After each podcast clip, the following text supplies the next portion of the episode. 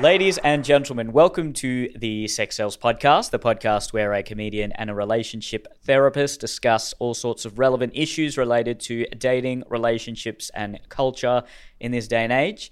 This podcast is proudly sponsored by Krush Organic CBD Oil, the top of the range in CBD oil products. I've been using their platinum oil for many months now, and it has worked wonders for my stress and for my sleep. Go to krushorganics.com, use the code NEEL, N E E L. You'll get 40% off any of their products. So that's Krush Organics with a K. They've got a huge range of products. Everyone's using CBD oil. Uh, if you haven't used it before, make sure you just start off with a very small dose, two or three drops, and wait a couple of hours. See how you feel. Alrighty, Eliza, how you doing? Everyone literally is using CBD oil. I swear everyone I know genuinely uses it. At Christmas, I saw three people from my boyfriend's family gift CBD oil. It's just like the greatest thing to Did so many people. My code? No, and I said that afterwards. I was like, "Oh, you should have told me. I, I can get you forty percent off. Use the code Neel." Um, yeah, no, she she bought it from um, a woman in Forestville that sells it out of like her home garage or something. and I was like, "Oh, okay." Where's Um, but- Forestville? Is that in the Central Coast? No, that's Northern Beaches. Okay. Yeah. Okay. Why would does that change your judgment slightly, knowing it's the Northern Beaches garage and not a Central Coast garage? Slightly. I, I'd imagine most of the Central Coast garages are pretty methy. Did you see my um my Instagram post this morning? I took Nelly to this dog park and I was so there's not many dog parks up here and it was really amazing because we were in Sydney a couple of weeks ago and we went to this dog park and Nelly was such like a she was such a mutt compared to all the labradors and like little sausage dogs there. And then this morning we went to this place. If anyone feels like driving out of Sydney, it's Kariong Dog Park and it is incredible. There was literally like at least 50 60 dogs there and it's this giant paddock on a farm with a like little lagoon and every single dog there is a pound dog like they're all kelpie cross um mixed like staffy mixes like Nelly. So it was so crazy just to see 60 dogs. They all look the exact same. And I was like, every suburb has like their dog breed. The Central Coast are just all one together. And there was one woman there with a Pomeranian and it just stood out like a sore thumb. Everyone was talking about there's a Pomeranian here. I've never seen a Pomeranian. Wow, that's so wholesome. A large Yeah. paddock where dogs can frolic around and the owners can talk to each other. Honestly, we found it yesterday for the first time, and I literally felt like I was in heaven. The sun was glistening down, and there was like cows nearby, and horses, and a little farmer's market. It was just so beautiful. I've never seen my dog as happy as she was as well. She's almost learnt to Aw. swim, so the dogs are teaching her, which is very cute.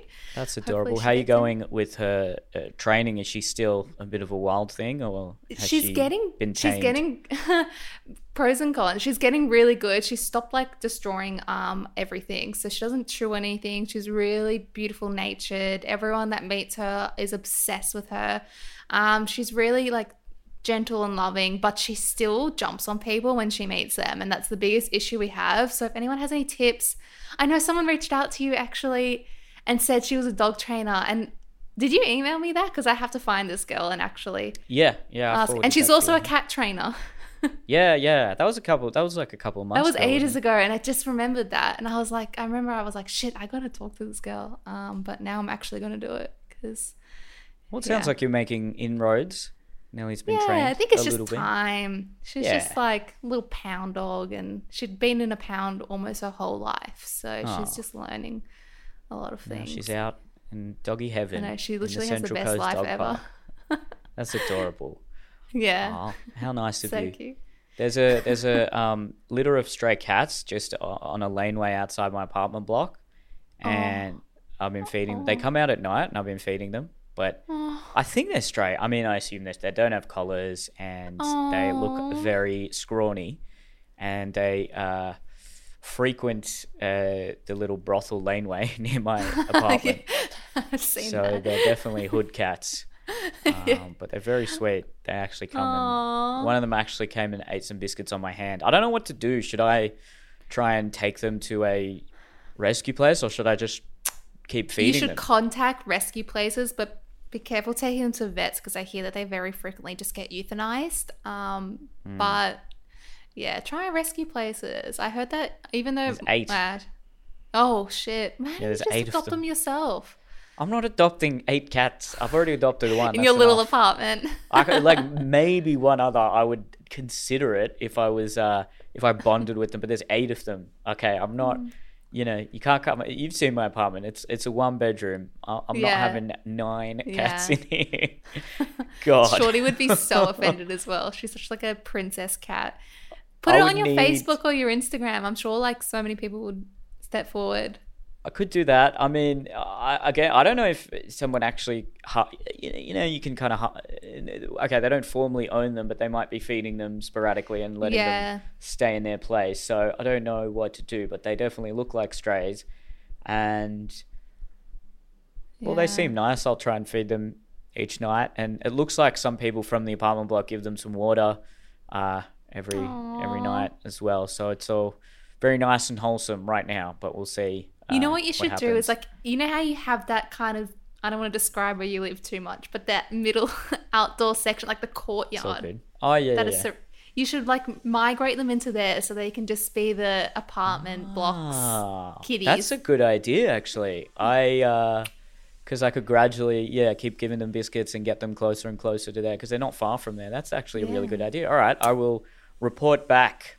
Yes. See how I go with that. Cute. I can see you've you also that. got um a brand new haircut there. Yeah, uh, if you're watching cool. on YouTube, have a look at my uh, little kind of half mullet, half Oh, Indian wow. soldier from the 1700s look going on there. Swag boy. Yeah, I uh, I was uh, first I was kind of going for like a Jason Momoa style, longer hair, but like with a little bit of an undercut.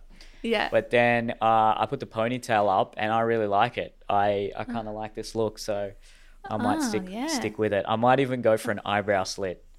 yeah, do it. Why not? that Happy will quarter really life crisis. look intimidating, wouldn't it? And then I could be like, "Hey guys, I I uh, co-host a relationship podcast, and I'm a vegan, and I look like I'm gonna bash you." So, uh, that. definitely a bit of half Jason Momoa inspired, but half there's this WWE wrestler called Roman Reigns, kind of Polynesian inspired. Oh, yeah, got a yeah, few yeah. comments being like, "Are you Maori?" And no, I'm not. But uh, I'm a lot smaller. I'm probably the size of a Maori's arm, but uh, kind of got the hair going now. So Aw. Did yeah. your girlfriend love it? What does she think? Yeah, she likes it. At first, when I told her, I've been wanting to do this for months, and she was uh, skeptical. But uh, when I came home with it, she, well, she at least said she liked it. So I don't know. Aw, It sounds like uh, she does, but. I'm not doing it for her. I'm doing it for me. I was gonna say, how much consideration would you take her opinion into when it comes to like hair and facial hair? I would uh, take it into account for sure, but um, I wouldn't. It wouldn't be the be all and end all. Yeah. What about you? What would you would you if your boyfriend said, "I want you to do it this way," or, or you know, it would be nice if you did it this way? Oh, What would you say?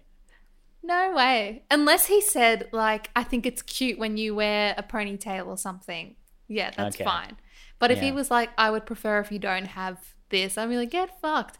Like, he, since we moved up here, Adrian started not getting haircuts and instead just shaves his head with a fucking.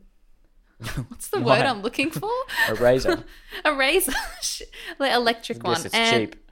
yeah, and it's just like he really has embodied such a central coast look now and he obviously he works for himself and he start so when he started he has he made his own like work t-shirts and had this nice longish brown hair now he's shaved his head and he's got fucking singlets and I hate singlets on guys. I can't no one I have never looked at a singlet on a guy and liked it. I don't know what it is. It gives me the biggest ick. And so he's out like dressed all tradie and he's got a little Wow. speed dealer sunnies and a shaved head and a singlet. And I'm like, wow, you've embodied the Central Coast to a T with his little pound dog. Don't you think uh, someone said this to me the other day, and I think it's very astute. The, now the kind of middle and upper middle class are kind of culturally appropriating bogan looks. Yeah. All these Oh, private yeah. school boys are getting mullets. Oh yeah. And, Yeah. You know, they've got mullets, but then they're wearing uh, RM Williams. What is Yeah. that? It's kind of this gentrified bogan look. And now Well- bogans are just getting Bogans. normal haircuts. I know, isn't it weird? Although up here, like every single child has a mullet, but they're not like cute mullets like the North Shore private school boys mullets. They're like the ones with a full shaved head and then really long, skinny layer. Ah, a bit of a skullet. Ugh, it's Yeah. so gross.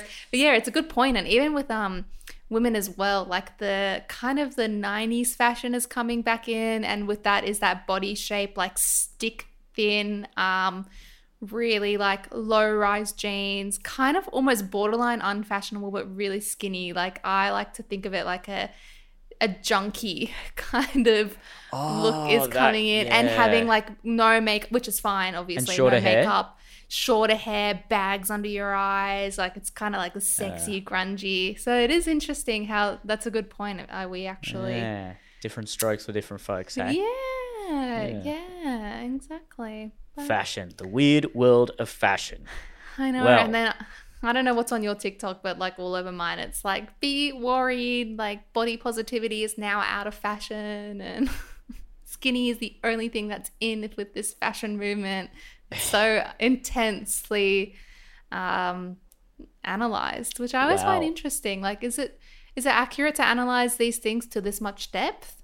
Because obviously there's trends Um, in society and I think they're the trend influenced by things. Yeah, it, it's more interesting to me where those fashion trends maybe come from and what they say about what we value as a society.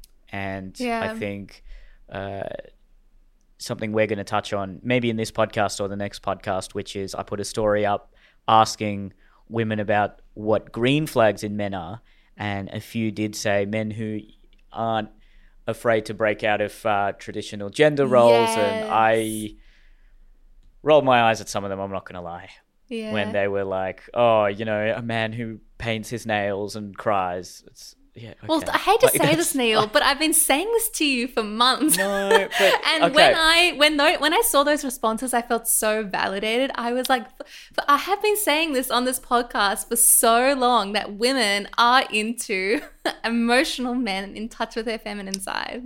Yeah, but then, like I said in one of those uh, answers, there's a huge disconnect. There's a massive disconnect Yeah. between what women say they want, and then based on what men's experience is uh, from from how they behave and what either works or Mm. what seems to work well with women. There's just a massive disconnect. And okay, I think the best way I think I can articulate this in a way that may resonate with you. Tell me if this Yeah. if this uh, connects with you. If you heard a man basically describe a pick me girl or a cool girl as their ideal person, right? So, you know, I just want a chick who like wears hoodies and eats pizza and is just like down to fuck all the time and like watches Star Wars, you would cringe, right? You would think, oh, like this is a fantasy. There aren't a lot of women who are actually like that. This is this kind of male projection as to what the ideal woman would be. Would you would you I feel would that way? I would cringe if he added on that she's also ridiculously hot and like tiny, but she eats pizza every single day. If he made a comment on how hot she is, I would absolutely cringe because I do feel like there's a lot of girls that are into hoodies and and Star Wars and no makeup and that's fine but the men reject those girls because they're not super sexy. They want like the really sexy girl to be like that. No, they love those girls. What are you talking about? What? No, it- okay. Don't they you reckon?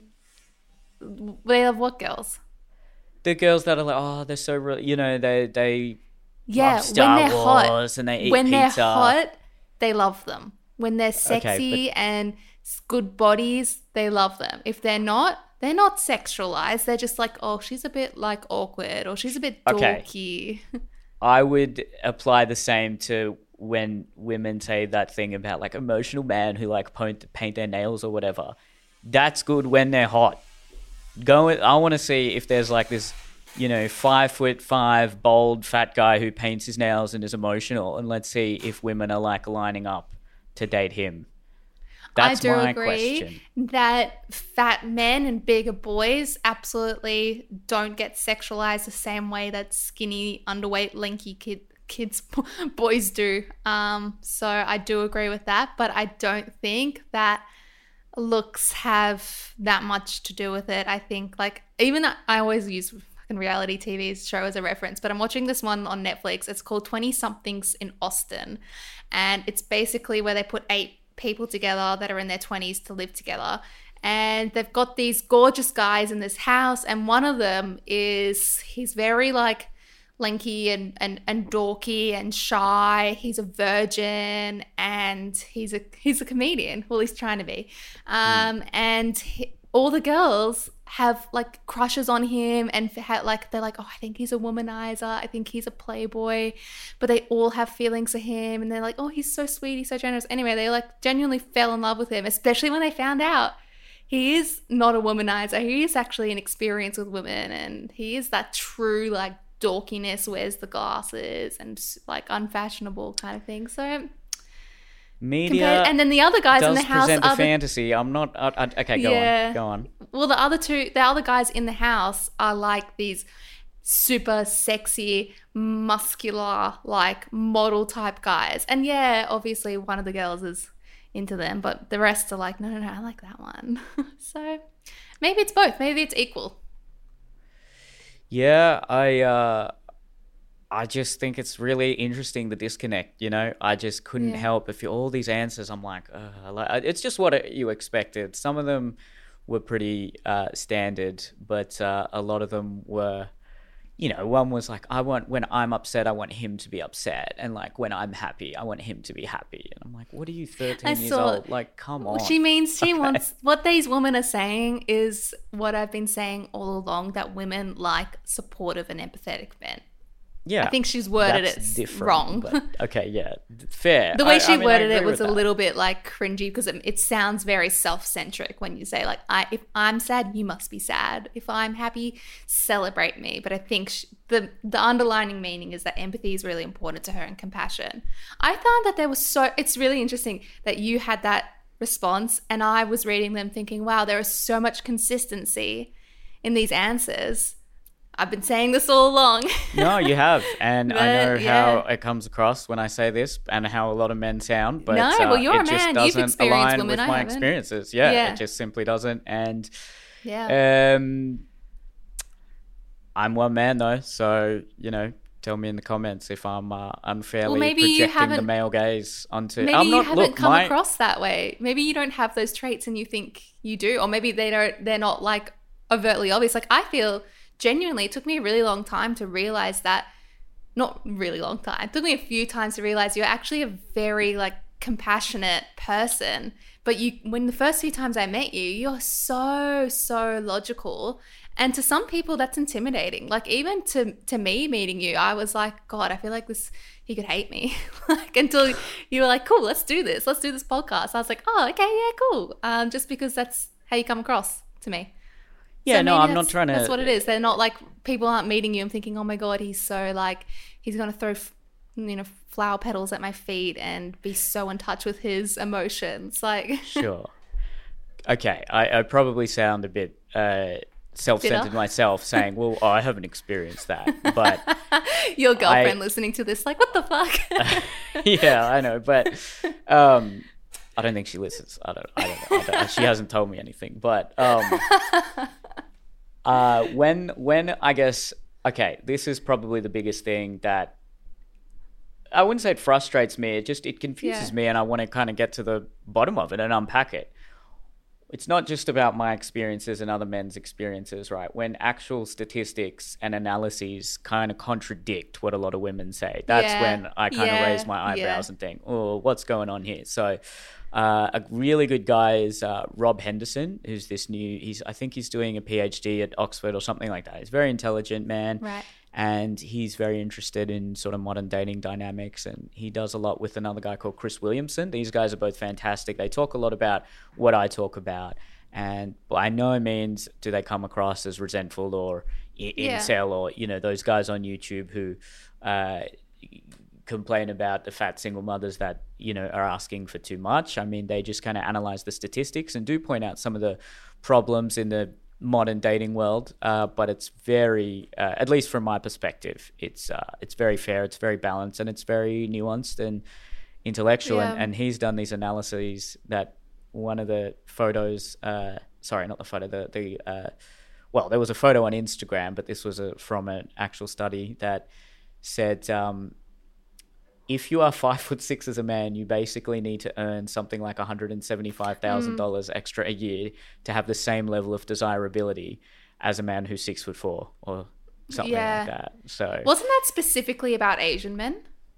That one? I've no, heard that, that, was before, another. or maybe it was no, a separate that was one. another one. That was if you Ah. are an Asian man, you also need to earn something like an extra two hundred thousand dollars to to be on par with a white man. So look, as a uh, five foot seven Asian man, I'm really uh, Yeah. At the bottom of the ladder here. But uh, that's No, you're that's not, the only Neel. thing that no, you know, know, I know. you had so much success on Tinder and things like that. Yes. You'll find, and I think that even without being a personality, you'd be thriving once you had the confidence that you have now.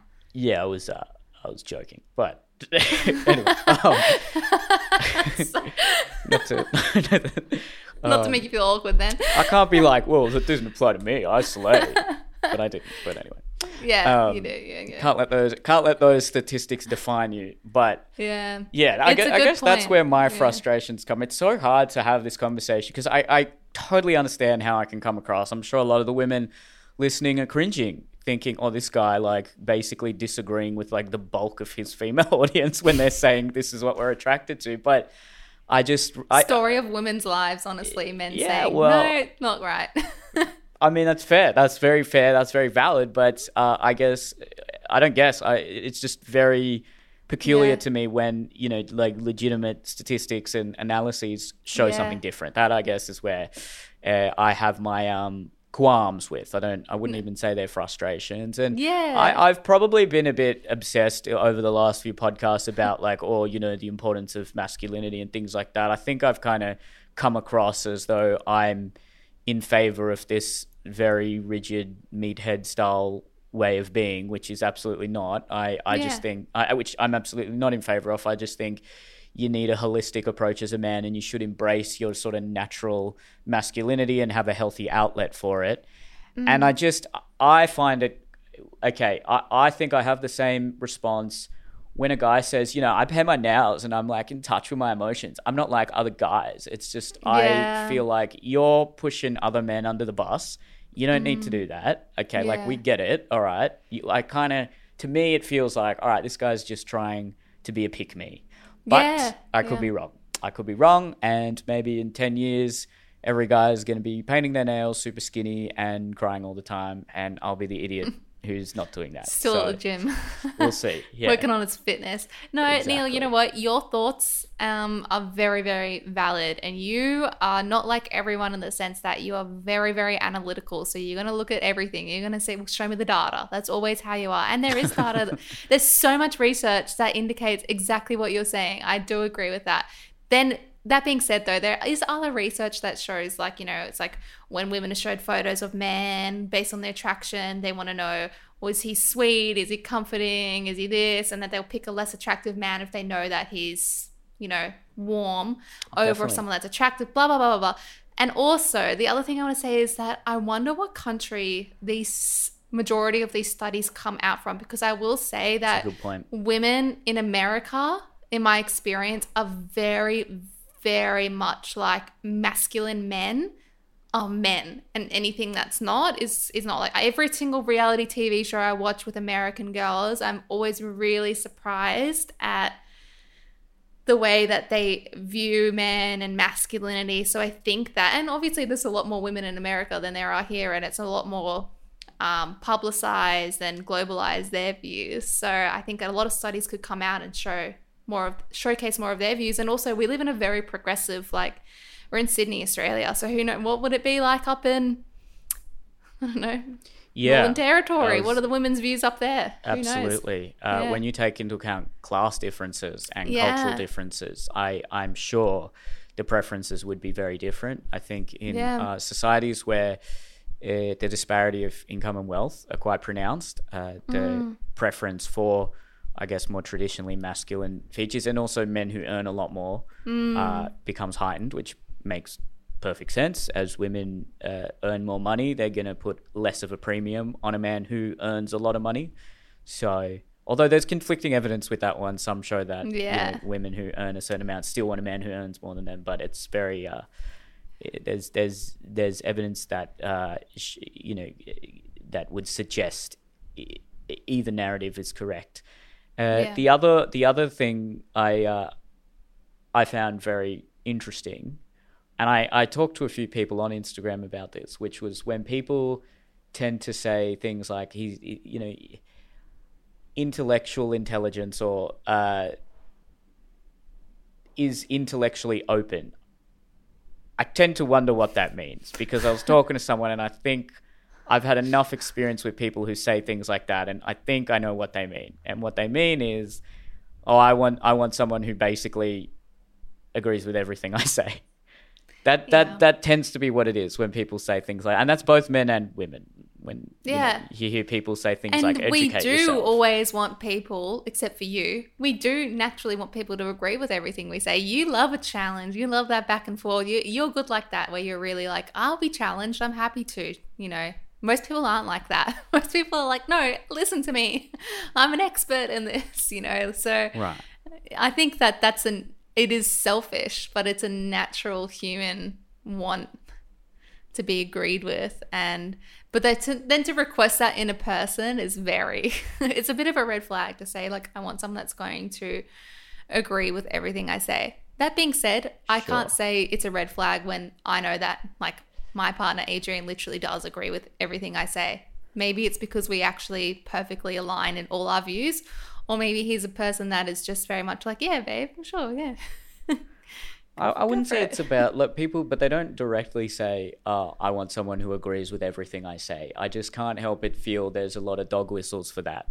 yeah So, uh, Yeah. someone who's aware of you know the the the norms of the world or how societies are structured. I mean, I think I know what that means. That's someone who eh, adheres to the you know modern progressive cultural narratives of uh, systemic this, discriminatory that, and that's all well and good, but it it it becomes patronizing when someone assumes you're unintelligent or lack intellectual rigor when you don't have that when you don't hold that exact ethos. yeah And I know again I've talked about this on so many podcasts. And then the other one I wanted to say is like I think emotional intelligence is quite a broad term, right? So a big one which I, a lot of men need to listen to actually is um, when I'm com- not complaining, but when I'm being vulnerable and talking about my problems, I want you to sympathize and not solve the problem. Now, I don't necessarily think a man who's trying to solve problems lacks emotional intelligence. I think there's just a different emotional response there. I think when we talk about love languages, we should maybe try and start a conversation about whatever we can call emotional response languages or languages Yeah. of emotion because some people just want their emotions dealt with in a different way and i think men uh, should strive to just listen and sympathize and understand even if it doesn't come naturally to them and that's helped me so much in my interactions with partners and and on dates uh, ever since i read what was it men are from mars women are from venus just the classic but sometimes when men open up or when men are feeling upset, they actually want to be alone. And that also came Yeah. about from that book. And that doesn't mean he lacks emotional intelligence or he's been uh, uh, taught uh, a, a damaging uh, way to, to deal with his feelings. No, I mean, that could just be that man in particular doesn't want to be listened to or heard or understood. Yeah. He just wants to be alone for a while and do something. In fact, a lot of men are like that. I'm like that.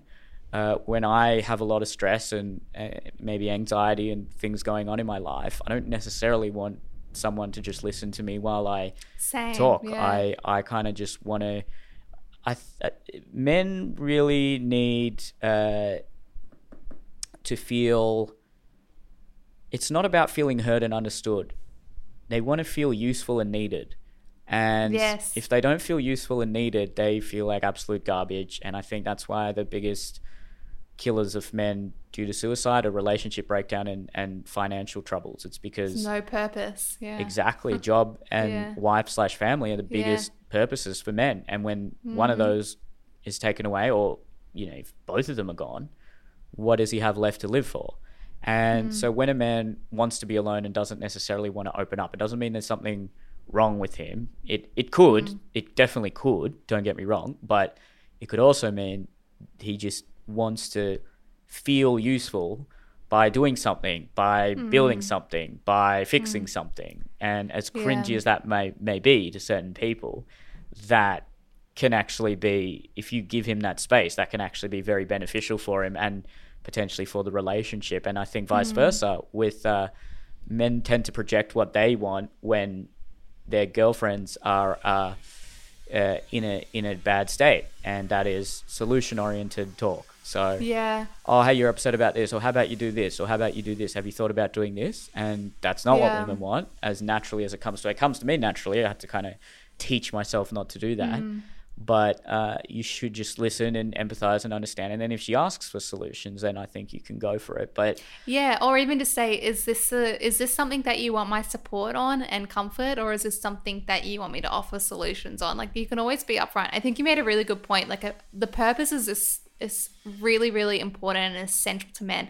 However, there can be kind of like a downside to that. Like um, I know um, when Adrian he he has um, anxiety. He's like whatever. He doesn't care if I talk about it. And he um, went to a therapist recently, just once, and he the therapist asked him, and he was like, "What's what gives you purpose in life?" And Adrian was like, you know, having my family, like making a family. And I was like, we don't have a family. like, you haven't even started your purpose. But I just thought that was really interesting that his purpose wasn't something that he had even currently achieved, um, like children and things like that. That is literally what he believes to be his life purpose. But that being said, even day to day purpose, when he obviously he works for his own um, company as a or his own business as a landscaper, and if there's a day where he has off or he doesn't have work, he's always always like anxious because he can't relax. He can't just say like this is my day off to do nothing he always feels he feels if he's not like achieving things and having a purpose for that day that he's not succeeding or he's not or he's doing a shit job and he starts to question a lot of things which a lot of that is anxiety but i do find it interesting that when i have a day off i will literally sit and do nothing or go to the beach and read or whatever. When mm. adrian has a day off he gets his whiteboard out and he's like hang washing do the lawn clean this fix this car take eliza's car like his ha- he has to basically do a day of work to feel productive. And i have seen that in a lot of men. I have seen I'm that in a like lot of that, my yeah. previous boyfriend. Yeah, you're a bit like that as well. You're a very like productive person. You're always doing things and learning things, bettering yourself. You're always into like your fitness. You're always reading stuff. Um, do you ever just do nothing? uh, yeah, but I plan that. I sort of will have to, I, to. For me to justify doing nothing, I have to feel like I've achieved enough that day, and then I can. Yeah. My my. At the end of the day, I watch an hour of YouTube and just lie on the couch. That's my end of the day, and that's when I do nothing. But Are you watching something on YouTube where you're like learning, or are you watching something? yeah, obviously. But it's still it's not intense learning. It's you know Okay. it's like fast food learning. gentle learning. Okay. Yeah.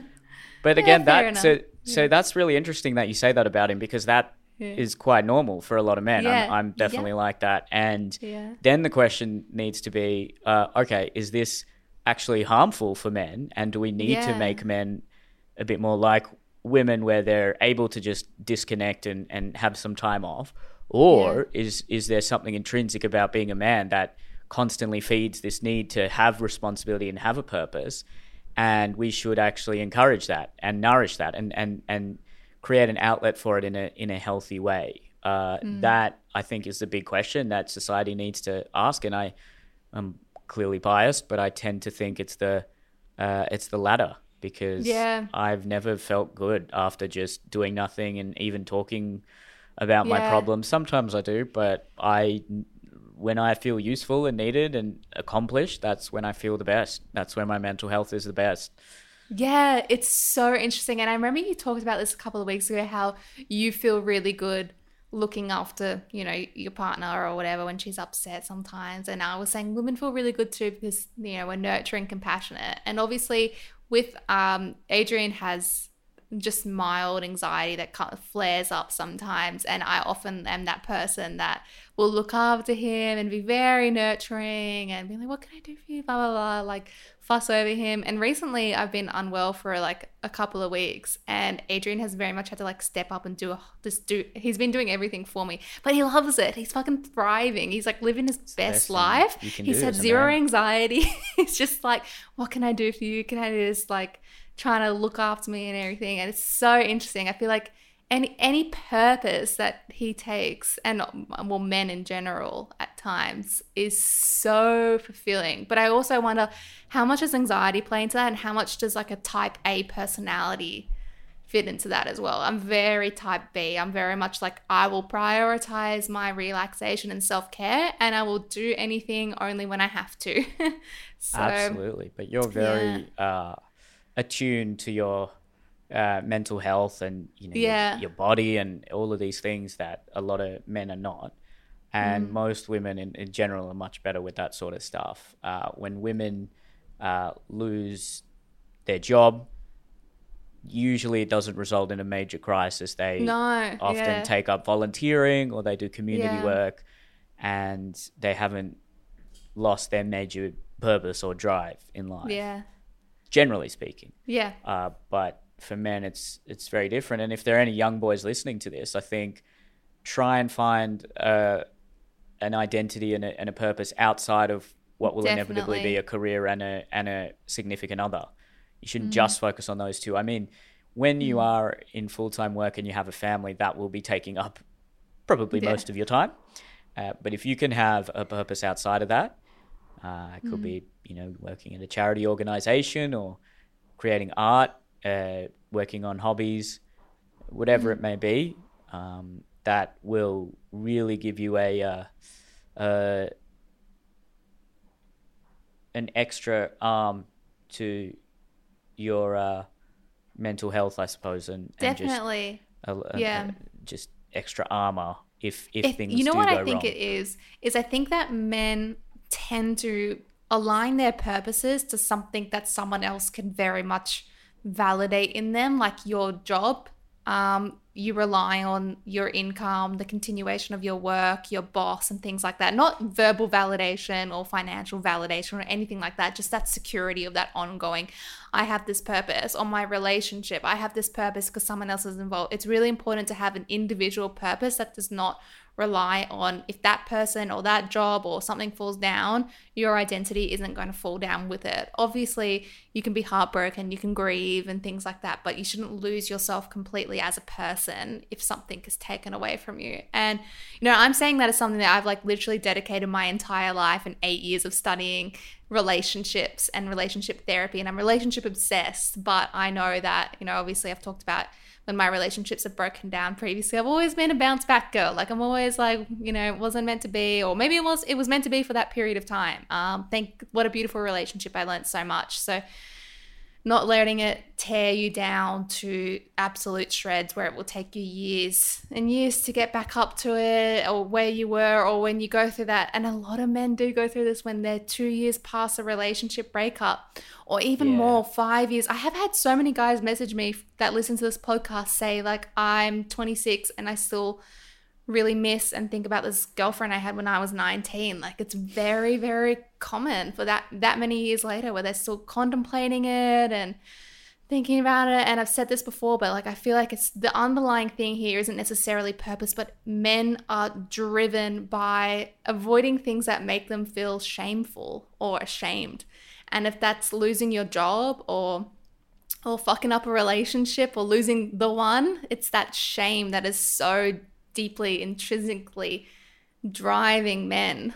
Um, like, and for women, the equivalent is avoiding abandonment. So that's why, you know, women get scared saying, like, are you going to leave me or worrying about him leaving me and over and getting upset about that when there's nothing there. And then you say one thing to a man being like, oh, you know, I just thought I thought you were a little bit better than that. And then it like hits them like a truck, the shame. So it's a, it's Yep. interesting the difference there. It is. Do you, does that it- resonate to oh, you? Oh, absolutely, absolutely. Everything you said there is entirely correct and definitely resonates with me. I think in one of our very early podcasts, I still remember a moment where I asked you, "Hey, after your relationships, have you ever had the feeling of I failed?" And you said no, and just no. that wasn't even close to, to the feeling you'd had. And I was honestly jealous. I thought, oh, I, I wish I had gone through my breakups without feeling like I'd done something wrong and I have to uh, start over and, and figure things out again. Because, I mean, even my last breakup, I read a plethora of books just trying to figure out exactly what I did wrong and how I can uh, mitigate against that in a future relationship. That is such a um, you but- response. Yeah. But but I never once had the had the uh, mantra of oh it just wasn't meant to be, Yeah. especially because I was the one who was broken up with, yeah. and I put a lot of value in you know being knowledgeable about these things. So I suppose Yeah. it, it hurt me to an even greater extent because I felt like all this work I've already done was fruitless and actually Yeah. that manifested in quite i can now look back and see uh, you could argue a pretty unhealthy way in that i really didn't want her to leave me because i just felt like an abysmal failure. And then she felt she was being manipulated and and you know i can see that. That wasn't my intention but i can now see that from her perspective. Uh, and it was a mess but you know yeah, you you, live struggled and a you lot learn during that. Yeah. you live and you learn. But those green flags were very interesting. I guess the last Yeah. thing I'd say is, uh, look, I was a little bit disappointed, especially when I asked the question, like, hey, maybe you've had a really standout one night stand. What what did the man do Oh, that was a green flag? And no one said anything that was juicy or explicit. And I Can you specify next time? Women are always going to have an emotional response. You should know that. You should Yeah, be really specific, being like, what's a green flag for physical intimacy? And Ah, also, okay. next time you do these, can you? Uh, it's just me dictating this. Sorry, you don't have to, but you should ask, what is your age and where are you from? So I feel like it'd be interesting to see if there's a common response amongst 18 year olds compared to 25 year olds or 30 year olds. I think will be really interesting. Well, most of my audience is 18 to my age, 18 to sort of 26, 27. But you have some. I see some people saying I'm from America and replying Some, to you. yeah. yeah, Yeah, I get a lot because I've done. I've well, look, I've I've been making content now for ten years, and I've done all sorts of different Wow. things. I I uh, Yeah. made those short films that I still have a lot of American conservative followers from, and and then I've made a lot of uh, culturally u- uniquely Australian content that has. Uh, generated a large Australian following, so it is a very diverse yeah, uh, massively. audience, and I really like that. I think the audience to this podcast is also like that, and Yeah, uh, it's it's great. And speaking of the audience to this podcast, we have got a question here. Yay! We are already forty three minutes into the podcast, but uh, Long intro. I can't imagine. I so so disclaimer. This is a question specifically about a, a gay gay relationship. So we're both straight. Um, well, I, I don't, Eliza went on some dates, so I don't know, but I'm straight, and we I think label us as everyone's look. Everyone's bisexual, just yeah, to what degree? it's a but spectrum. Bicurious. Yeah, uh, let's So just say we're cis just- heterosexual for yeah, the sake yeah, of this. we're all of that, whatever the labels are now. But we uh, can't tell you with full confidence that we can answer this with the best knowledge possible. Okay, but this is coming in from N. Hi, Neel and Eliza. Big fan of your podcast for a while, and I really appreciate your insights. Some background info about me. I am 21 and and have been with my boyfriend for nearly two and a half years. We are both dudes, by the way. Uh, I don't know why that's just funny the way he said that. He said, put it in brackets. I'd had previous sexual experiences with some guys before we go into our relationship, but my partner hadn't. So normally in gay relationships, someone tops the fucker and someone bottoms the fucky. Now those are better terms. All right, for any gay guys listening, rather than calling them top and bottom, please start calling them the fucker and the fucky, especially Yeah, the like that fucky. that is hilarious. Okay, when my partner and I first got together, I explained that I don't consider myself a bottom, and then I, I, I would be interested in topping, and he said he understood, but preferred to top.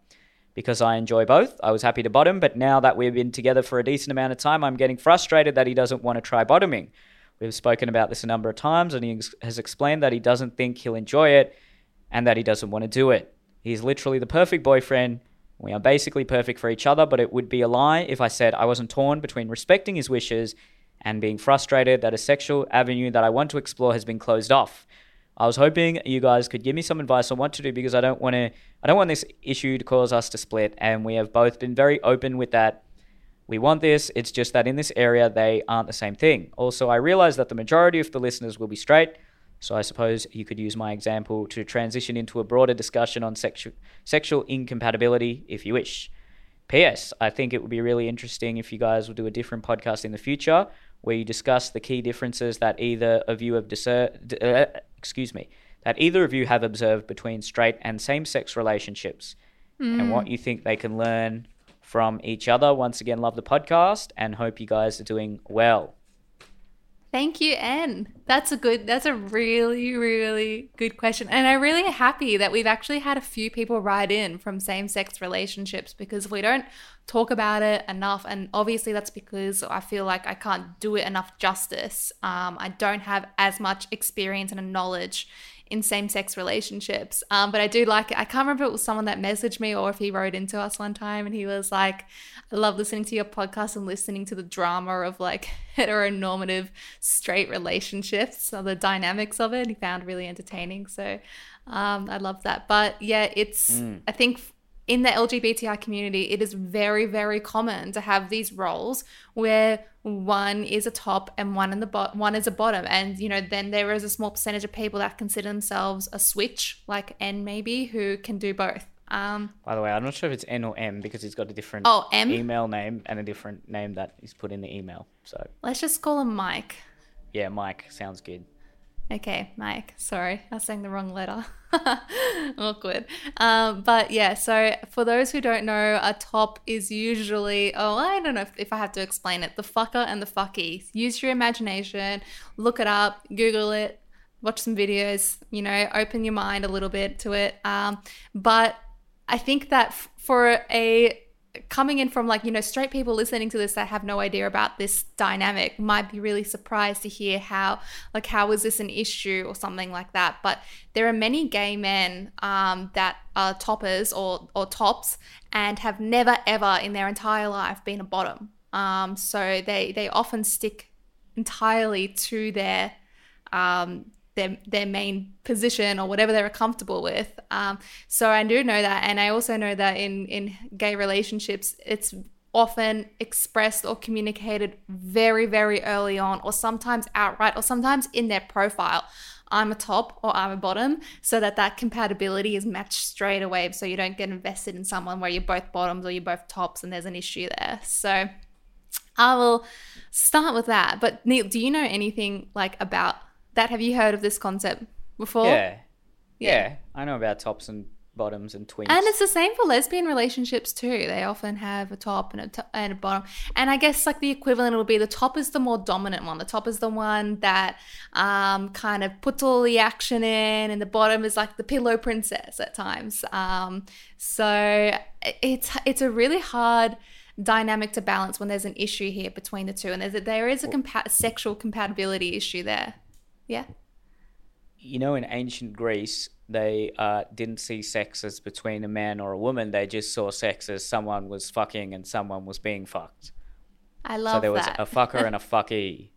And Whoever that one of orgasms the most is the one that's being fucked. Exactly, or hopefully. and that was one of the most prosperous civilizations in human history. So, be well, more like that. just my brief thoughts on this. It just sounds like your partner is being a bit selfish, to be honest. I don't really know what else. It, it, if you've communicated that you want to try that, but he doesn't even want to, he's not even open to the idea, even though you expressed it at the start of the relationship, that would be very frustrating. And I wouldn't know what to, if, if it sounds like you've actually tried communicating it and you've tried talking to him numerous times and, and it's not really getting anywhere. So, I, I I don't know what to do after that. What would you? What advice would you Well, feel. I get what you mean. And in my first, before I even reflect or kind of logically think about it, I would probably sit in that same opinion. Oh, this person's being selfish. It's all about give and take. But think about like if this was a different type of relationship where a guy is saying, like, it's really, really important for me to have super rough and violent sex with my girl. And she's saying, I'm not into that who's in the wrong there? It's one of those situations because even though, you know, being a top isn't, I don't want to send that stereotype that it's violent or aggressive. It's not at all. Well, it can be, whatever you like. But have, having re- or receiving anal sex can be a very like intense or personal experience for that person. And some, not everyone wants to be able to experience that. And people are uncomfortable with that. Some people don't enjoy it. Not everyone, even though men have P-spots, not every man enjoys anal sex. And that definitely happens in the gay community as well. It's a common misconception that all gay men love anal sex. I know gay men that have never had anal sex or don't do anal because they don't enjoy it. And I know guys that are only tops for that very reason, where they don't want to receive anal sex at all because they don't like it. So do do you risk having that person by saying, "Well, it's not fair. You need to receive it as well." But what if that feels violating to them? What if that's really painful? What if it's really uncomfortable? What if it's something that is triggering to them? That's what fair, do you do about then? But Yeah. I just think that's a bit different because if you're six months into a relationship and a boyfriend says that I want rough sex, I want to be the, I want to do this, and you're not letting me do it, but uh, Mike has said this from the start of the relationship, and so if that other person was uncomfortable with that sort of thing, they, I feel like it was on them to make that clear when, when I Mike think he has. I feel like he has. He said we've been talking about it multiple times. So I feel like the other person has actually been expressing from the get go, or at least consistently, that this isn't something I'm comfortable with. But he said, when my partner and I first got together, I explained that I don't consider myself a bottom and that I would be interested in topping. And he said he understood.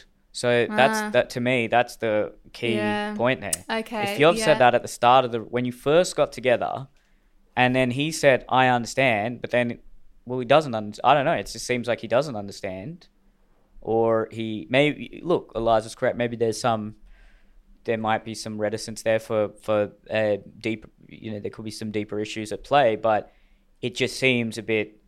I would be very frustrated if I had made something like that clear at the start, and someone had said, "Yeah, I totally understand," and then they're not willing to at least Mm. But- try it. Yeah. That would be pretty annoying. Did it also say that his boyfriend had limited or no sexual experience, or did I imagine that? Yes, it did. So that's okay. That's something Yeah. To take into account. yeah, sure. so that I think kind of weighs out that this is what I'd like in a relationship versus well, this person hasn't yet to have any sexual experiences, and to put a kind of like straight twist on it, let's just say most guys would be willing or into or sexualize having anal with a girl, right? But mm-hmm. what if that girl says, "Well, you get to put your dick in my ass. Can I peg you?" Most guys are like, no, I don't want that. And not necessarily because they're like, oh, that's gay. They just don't want that. They don't want that dynamic. They don't want the, the feminine to be asserting their dominance over them or whatever, or they feel like that's going to be uncomfortable and painful to them.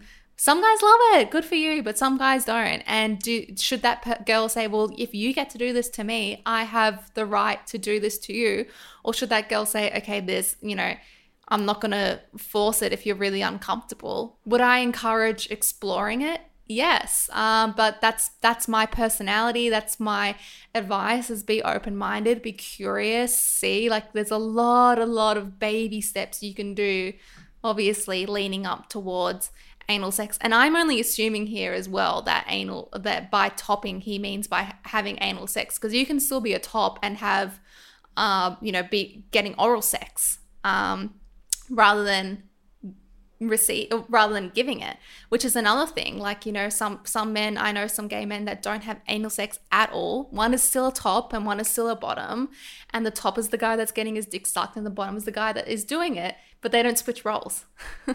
Ever. So one guy's going his whole relationship without getting head. Um, that's obviously not like a Wow. super common thing, but of course it happens. Just like in in uh, in straight relationships, sometimes guys are like, oh, "I'm not into going down on girls." They suck, but they're there. Um, and same for girls. Some girls are like, "I do not like giving head."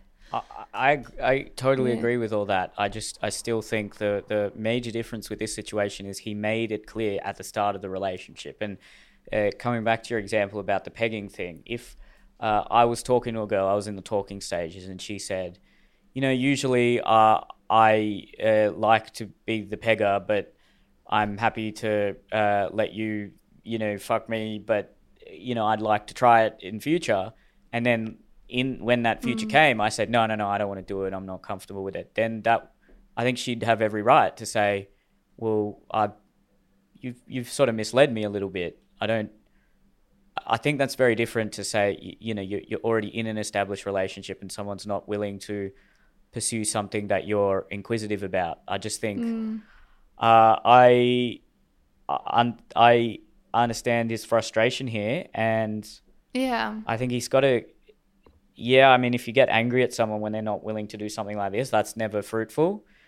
But uh, maybe ex- explain that, hey, look, we, we spoke about this at the start of the relationship, and I feel, you know, how do you feel about that? I would feel hurt. I would feel like I've been not led on, but Yeah. well, to a certain extent, yes. Like, I mean, you, you said, like, we we talked about this and, and you've gone against that. And that would be really hurtful and I would feel deceived. So I would express that in a way that may, might not come across as a, as a, you know, as a strong attack. And I- I would just try and have a nice conversation about it and, and keep trying. And then, but then if it, it look, if, if it's something that he, he's still not willing to do or even try and explore, and he's not really giving you a, a, a, a, a nice reason for it. And when I say nice reason, like Eliza said, maybe there's, uh, he, he realized after he's become sexually active, that's just not something I'm really comfortable doing.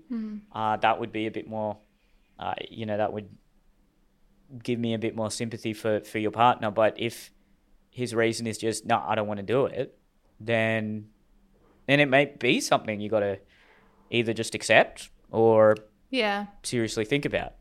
That's I agree. I agree. Well, I agree with the part that it's going to come down to you either have to accept it or you don't. And I'm very, very cautious of we cannot convince people or we shouldn't convince people to partake in sexual activities that they're not comfortable with. And if they're not comfortable even it's like you know women can initially say yes to sex and then if they say no and withdraw their consent then no means no. It's the same in this situation. He may have initially said yeah i'm open to it and now he's withdrawn that and he's saying actually i'm not. It's the same. No means no. And we need to respect mike's partner's you know in, in, in saying I'm not comfortable with this. And I agree that it's great to have healthy conversations. And it seems like though Mike's had multiple open conversations with about it, he's not getting the answer that he wants. So how many more Yeah. conversations can Mike have before it's actually becoming pushing someone and trying to convince them into doing a, a sexual physical intimacy you know activity that they are very uncomfortable with clearly. Um, so it is something that i think you have to tread very gently about and think are there other ways that we can explore this? Is it particularly the anal sex that mike is wanting to experience or is it the experience of being a top with the whole i'm going to be dominant i want to take control i don't want to be like um receiving all the time. Are there other ways can you do that? Can you do that orally and get that same satisfaction? And also is does it go deeper than that in that mike is only attract uh, sorry mike's partner as the top currently the top may only be attracted to mike as the bottom and he likes that bottom personality and which is very you know common and we see in gay relationships there's sometimes there's um, a guy that is more masculine and sometimes there's a guy that's more feminine and that the masculine guy is often the top and the feminine guy is often the bottom and that's you know that's not always the case but it sometimes is. And is it that mike would feel you know uncomfortable or threatened or turned off? I'm sorry mike's partner feel uncomfortable if, if mike became the dominant partner? Is that what it is? In which case if i think it's that personality that comes with the top and the bottom i think it's fine and healthy to challenge that but if it's the actual, if he's uncomfortable with the actual physicality of having anal sex, then I think that that needs to be respected. Uh, did I describe that okay? yeah, I don't. I think I got a bit muddy there. What I, what I basically was saying is is Mike's partner saying no to being the bottom because he doesn't want Mike to be dominant, or is it because he doesn't want to receive anal sex? Sure. And I He- think that they need to be handled differently. No, it shouldn't. He shouldn't. The partner should never feel like they have to do something they're not comfortable with. But, uh, I, you know, Mike wouldn't be in the wrong if he said, "Okay, well, I can see that you're not comfortable with that," and you Yeah. know, f- f- from my perspective, we spoke about this at the start of the relationship, and Yeah. so this just feels uh, a bit unfair to me, and and and maybe we can't be together, or. Uh, if he does accept that and still wants to be with the partner. And, and you know the, the emotional intimacy and everything else about the relationship is great. I wouldn't you know don't don't do any don't make any drastic decisions yet.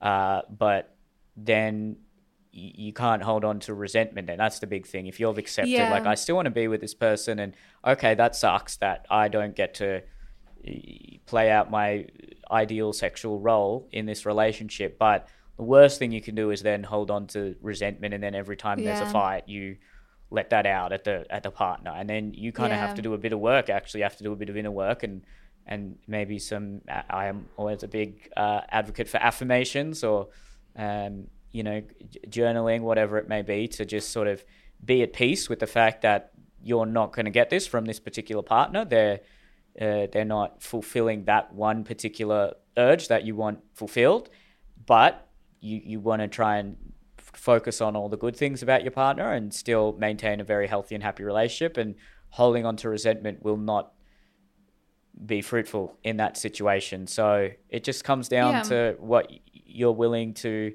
whether you're willing to sacrifice that uh, f- to still be with this person uh, or if it's something that is really important to you and, and you maybe do feel like you were deceived to a certain degree, then it, it might be something you have to seriously consider as to whether or not you really want to be with this person.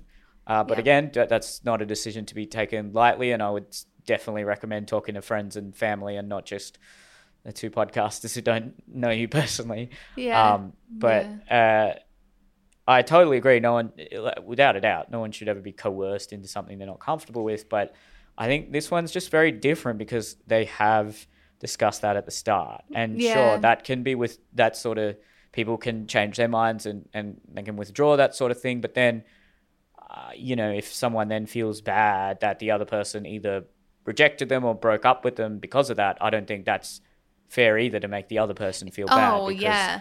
you know if i if i say i'm going home with a girl or something and then it's been very clear that they that she's into me and maybe we've even talked about sex already or something and then you know she does change her mind or she withdraws that consent then that's totally fine and no one should ever push that but then you know i'm perfectly in my rights to be like all right you know i don't want anything then like I, I you can can you leave please like that's not I don't, you know, it's not. I don't know Not what here to make you a grilled cheese. in that situation. Like I, sh- I don't Yeah. think the person who then has reneged on that should should be protected from feeling bad about that either. I think they should absolutely be protected from whatever they don't feel comfortable doing. But but then you know, people should also uh, or have the- risky. risky statement, I reckon. In my opinion, I have been. I, if I have said no to men and they have made me feel bad about that, I find that really disgusting. Um, but I get that he can feel internally. He can be pissed off, being like, oh, fuck, she was leading me on, whatever. That's fine. But if he's like, oh, I find this manipulative because you said you blah blah blah or something like that, I think like get get the fuck over yourself. Like that's how that's my opinion. That I find that disrespectful. Um, if someone withdraws consent to a sexual activity and you make them feel bad about it and say, well, well, I wouldn't say you make them feel bad, but if they inevitably feel bad when when you then say, I don't, I don't want. You know, I That's can't. fine if you I say, can't "Well, be I in a just wanted-" relationship with someone when I when I've made that clear that this is what I've wanted, and then yeah, you suddenly don't want that, well, then I don't want this relationship then. Then Yeah, if that person's yeah. like, oh, you're making me feel bad, well, then I would argue that's kind of manipulative. It's like, Yeah, well, I have every right to say, no, I don't want, okay, maybe that one night stand situation was yeah. pretty extreme, but Not at the, the same example. time, it's not, I, I don't, I, I still don't think, sure, I wouldn't like kick someone out, but like, you know, Yeah. I, I don't, I don't know what what it, what's the like you know gentlemanly thing to do in that situation. Like what you know what Uh, that's a different yeah. podcast there, but I don't think you know it's someone should then necessarily be protected. I don't think people have the right to not feel bad about certain situations. Uh, I think people, if people are uncomfortable about doing certain things, then yeah, I, like no one is arguing with that. Like that, no yeah. one should be pressured into doing that. But then, if someone is a bit annoyed at that or something, then well, that's a pretty to me that's like a pretty natural reaction. Yeah. know what yeah mike is completely valid in feeling frustrated and he's valid in feeling if he feels unsatisfied or he doesn't get to explore his own sexuality it's totally valid, just as Mike's partner is valid in saying this isn't something I'm comfortable with. And I think at the end of the day, it comes down to like what you said is it something that you can sacrifice and maintain a healthy, happy relationship with? Or is it something that you're like, I need to value my sexual exploration in a, in a relationship? I need to value uh, or prioritize openness, um, shared experiences rather than being boxed into one only position or experience. So either way, no matter what way you go, you're valid, but you're not valid when you're trying to think, are there ways that I can convince my partner to do this sexual act that he doesn't want to do? So I think that as long as you don't have that particular mindset, if you're saying, well, I want to see if there's options there, I want to talk about it, I want to explore it with them. If it's going to be no, no, no, at the end of the day, it's going to come down to Mike and, and what he wants to do with that answer because it's, it's looking like he's yeah. not going to get that answer changed if he's it already talked about it that many times with him. Definitely does seem that way. If I was in his position, I would be pretty frustrated, especially look. You know, I don't, I don't, I just find it really when when you. I'm obviously I like you know planning things and organizing things, even if it is like a future sexual experience in a relationship, yeah. and nothing frustrates me more when someone kind of like make so- say they're going to do something and then they don't actually do it um, and that's different to like a yeah a one night situation but in a relationship like that i'd personally be pretty frustrated with that and i would be close to saying it's a deal breaker but again yeah. i don't know how serious this yeah. relationship is and, and how much this person means to you so yeah, you can have you people need to realize that they can have sexual deal breakers and that be fine. Mike's partner has that sexual deal breaker where he's not doing that. And if a guy had told me at the start of a relationship, I go down on women and then in a relationship with me, he's like, "Oh, I don't do that." I would end it. I would not nothing to me. I'd just be like, "No. We're incompatible. That's it for me." Like um, yeah, same. If a girl said that and then didn't do it, yeah, it's I've like which, I've been lied like don't lie to me like that is just yeah, and the, I'm not gonna like you know force this poor guy to do that if that's not something he's into. But at the end of the day, it's like, well, am I gonna prioritize that over a healthy relationship for me? I would, um, but for others, they might not. They will be like, well, I'm completely satisfied. I can go without. That's not a problem. So that's all up to you, Mike. But let us yeah. know. I mean, a few weeks have passed since since he wrote in, so apologies. But I am curious to see where where you're at now. So yeah. let us know. This was nearly two months ago that this was oh, sent sorry. in. So. Sorry, oh no, Mike. I mean like part of it is you know we, we answer it within twelve months, so you know we're we're oh. actually very early, if anything. So uh, let us know. Um, kind of articulated our thoughts there, and and I guess briefly we could we can touch on if we see any observed, even if you observe between straight and same sex relationships and what you think you can learn from each mm. other. Uh,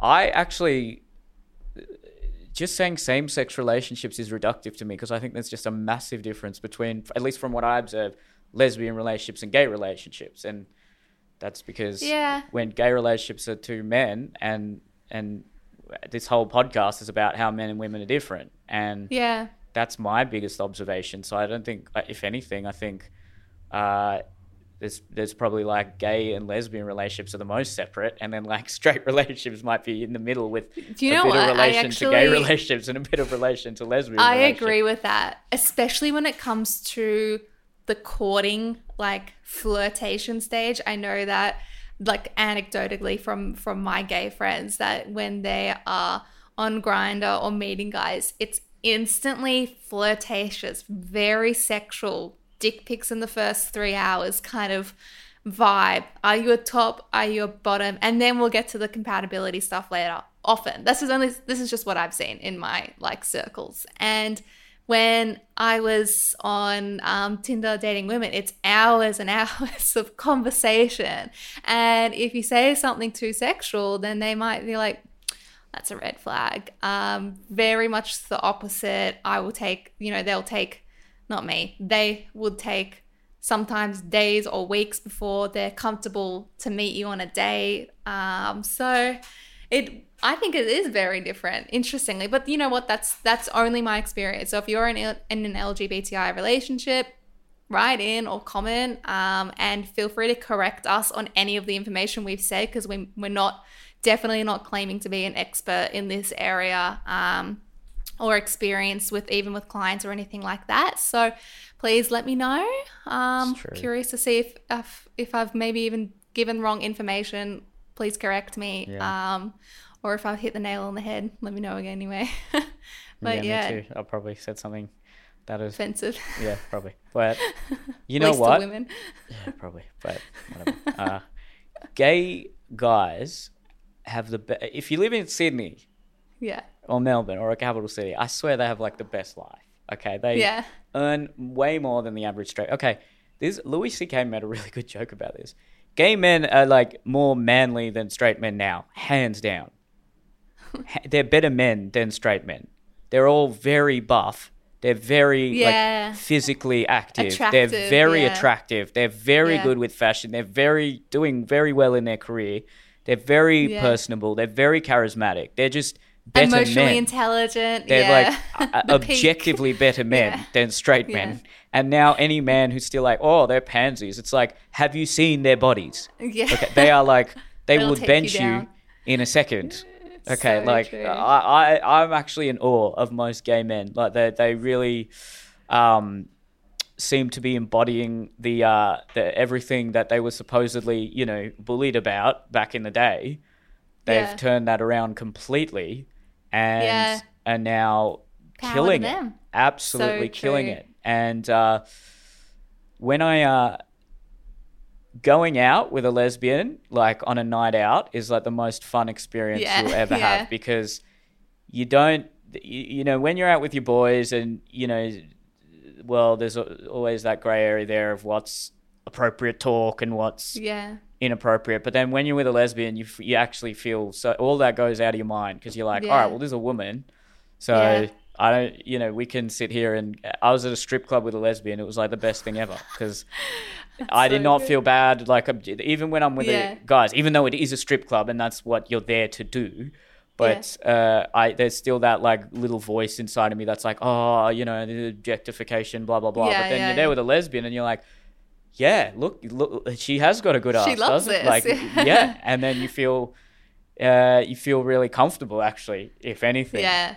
So um, I really am loving that it's in at least in Sydney, Australia, or, or, probably Melbourne as well, that straight people or straight men, I should say, who are still the people that you know project the most violence against LGBTI, but a lot of them are really coming really far in learning to love and and seeing how fantastic gay men and gay women are and really appreciating. I love that you said that. And I know when um, Adrian and I went to a party recently and it was Adrian was one of three straight guys and everyone else was um, gay man, And Adrian's always loved gay people. His favorite show is RuPaul's Drag Race. He loves it. And he was having the time of his life. And this one guy I've known for years, um, he kept being like, Adrian, he's, oh my God, you're so handsome and you smell so good. He's like, you're so muscly. And like, Adrian just left that place feeling the best he's ever felt in his whole life, I think.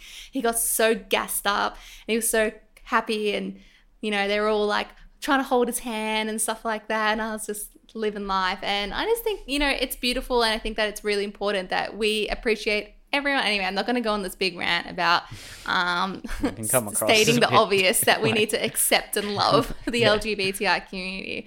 But it is also valid and important to recognize how much, you know, hate and discrimination is still against these communities but you know the more we talk about it the more openly we talk about it i think it's better we should we should you know put more space on our platform in our um, podcast to talk about and include conversations about same sex relationships. So well, I'll do I'll do more research. I'm gonna do more like eh, gonna. see, I don't know if I agree with that because I think we should stick to what we know. People should but do when podcasts but when we do more what they know research, we will know more. It's or not the maybe- same. It's not. I mean, yeah, we can, and and we do. It's not like we don't avoid it entirely, but Yeah.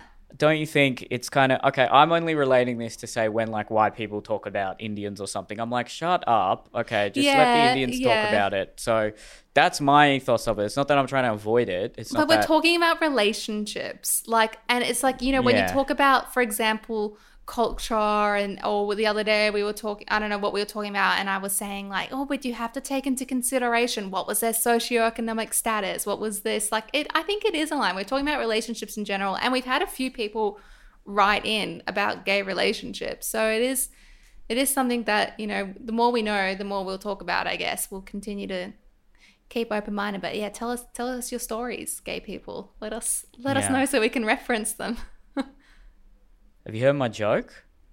oh no, no. Where I'm like, oh, it? I've never understood religious people who are like, oh, you can't, you can't go to heaven if you're gay. You can't go to heaven. It's like, have you seen gay men? They just like get to have sex whenever they want, and they don't have to deal with women. They're already in heaven. That's okay. That's good. I like it. There you go. Ended on a joke. on a nice joke. That probably see what the reaction is. Uh, Mike, thank you very much for writing in. All that Yes, money going thank straight to charity. Uh, so we appreciate that. Anyone who's got a question, neelkolhatkar.com slash podcasts. Uh, five grand raised in 2021. Let's top that. Yay. So send in your questions. We've got shout outs available as well. So if you want a business or a social media platform, if you're an artist or if you've got your own podcast, whatever it may be, if you want a shout out, we can do that too. It's only $5 a month. And krushorganics.com, use the code Neel. We'll see you next time. See you next week. Bye.